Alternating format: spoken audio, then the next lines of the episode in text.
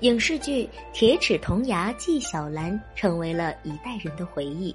可是历史上真实的纪晓岚呐，他抽烟好色，嘴还损，甚至因为长得丑而升不了职。相信很多朋友都会通过电视剧来认识纪晓岚的。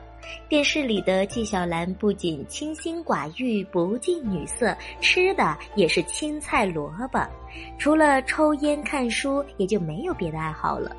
但是实际上呢？除了爱抽烟和读书之外，其他都是假的。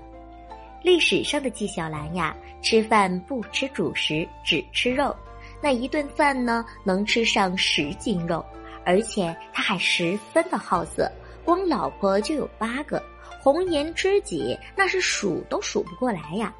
据说他快出生的时候，水中夜夜有光。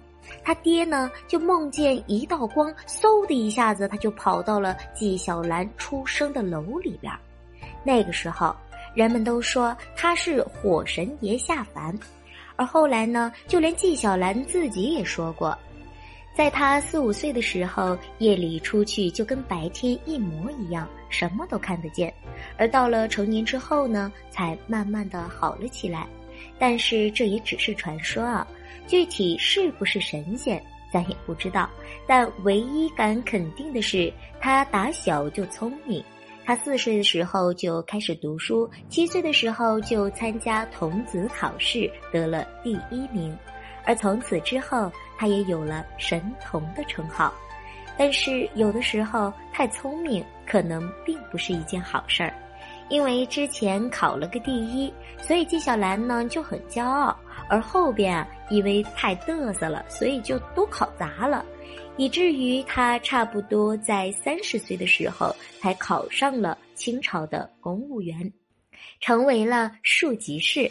而这个职位呢，其实也是很多考生都梦寐以求的，因为在这个位置是可以陪着皇上工作的，而且啊，很大机会能够跟这个老大攀上关系。果然有一次就被纪晓岚给逮住了机会。那天他值班，忽然啊，乾隆就问他：“小兰，你怎么理解忠孝呢？”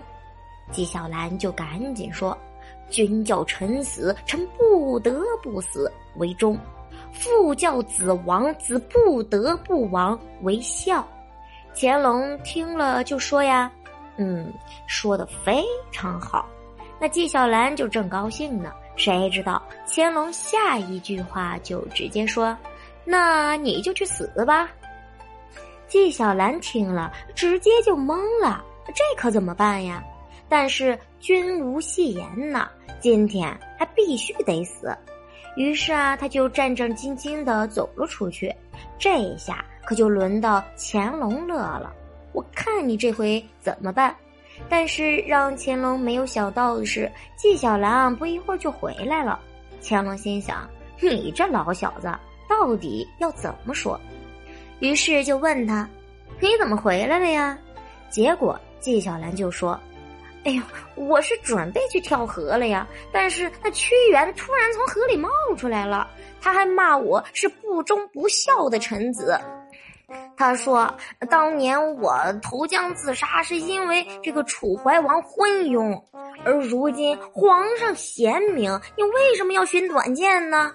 赶紧回去吧。”乾隆一听啊，竟然无言以对。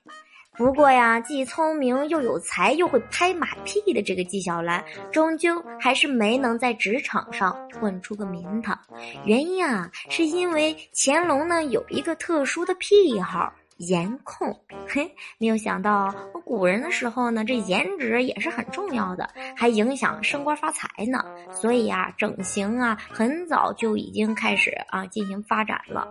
那么乾隆用人的标准，除了有才，就还得有颜值呢。您看，那清朝被他重用的手下，几乎啊都是美男子级别的，和珅就是美男子，而纪晓岚长得丑，还近视，瞅谁都是眯眯眼儿，而且这嘴巴也不利索，所以啊，颜值不高也是让纪晓岚没有得到重用的一个很大的原因。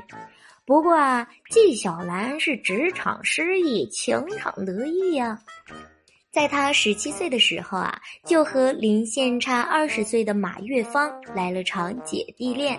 而老了之后呢，又跟比他小三十岁的明轩来了场老少恋，而且啊，他还有一项技能，别人啊都望尘莫及的，那就是他八十多岁竟然还能和他的老婆们夜夜笙歌。不仅如此，据说他在写《四库全书》的时候，因为有好长时间没有办法回家，那身体里的洪荒之力呢，就让纪晓岚的那个眼球啊长。得凸起，脸上每天也跟打了腮红似的。当乾隆看见他的时候，也是吓了一跳，还以为纪晓岚染上了什么病。结果啊，纪晓岚就说：“这我是想老婆想的。”乾隆听完之后，直接就笑喷了。但是呢，他又立马从后宫里面调来两个年轻貌美的宫女送给了他。说来也就奇怪了，纪晓岚出了房间以后啊，这脸上的症状呢，竟然瞬间就消失了。这也难怪啊，人家说他是火神转世，这火气可真够大的。